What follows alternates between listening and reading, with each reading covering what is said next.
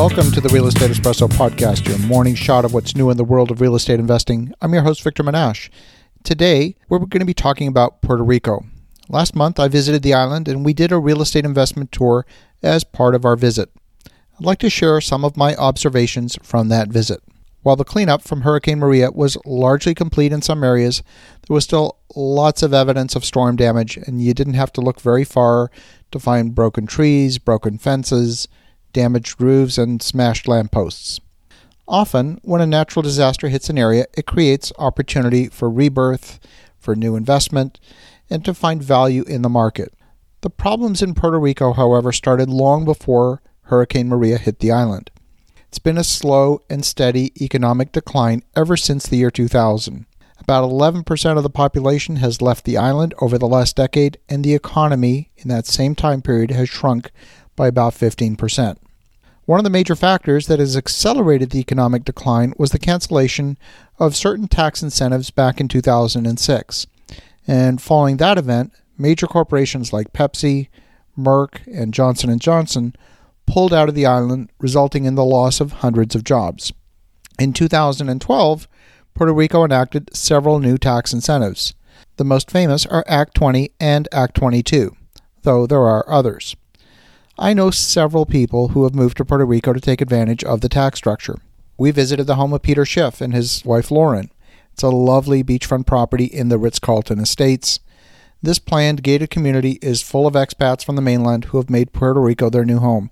We also got to spend some time with John Lee Dumas, host of the Entrepreneur on Fire podcast, and Davin Michaels, owner of the Philippines based outsourcing company called 123 Employee.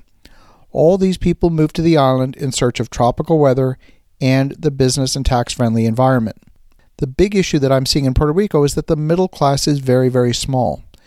Act 20 and Act 22 incentives are bringing wealthier people onto the island, and this year, applications under both Act 20 and Act 22 are up 200%.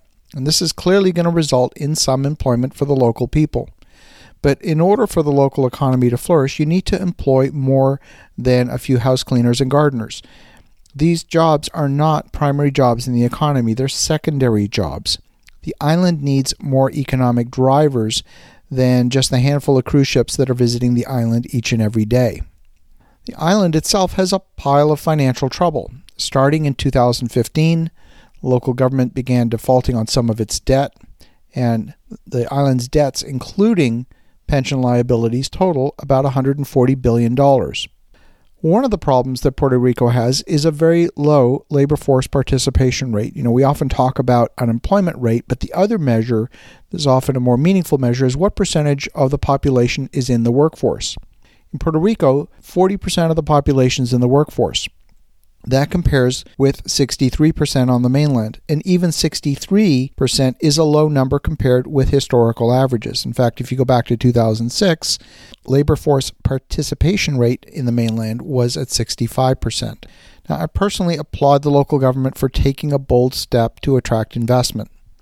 Act 22 allows qualifying individuals to move to Puerto Rico and pay 0% tax on certain types of investment income. This is perfect if you're an investor, a trader, or perhaps even a cryptocurrency speculator.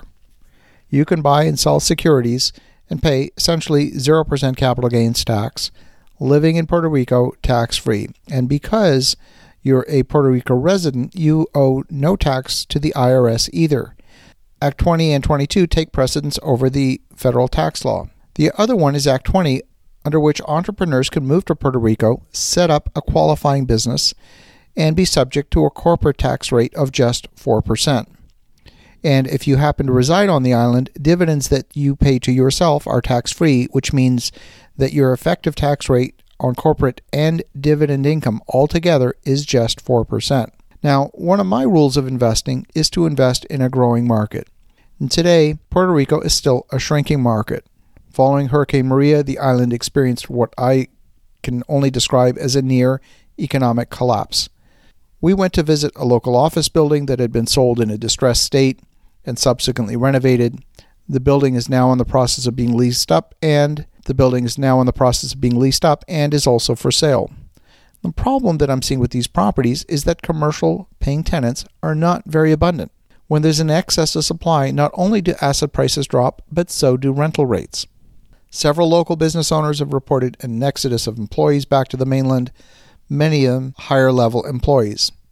I think there are properties selling at fire sale prices in Puerto Rico, but that doesn't mean they're necessarily a bargain. For me, it's too soon to know whether to make an investment in the island. I want to see the exodus of talent come to an end, and it's not clear whether or not Puerto Rico is in a death spiral. If you're in a situation where locating to Puerto Rico would result in massive tax savings, this is definitely something you want to consider. Puerto Rico is recovering from the hurricane, but against a backdrop of ongoing economic decline. The island is an underdog, and I want to see them win. I want it to be a thriving, booming place. And sadly, I recommend keeping funds on the sidelines for the time being until we have a clearer picture. As you examine your investment strategy, make some great things happen. Have an awesome day, and we'll talk to you again tomorrow.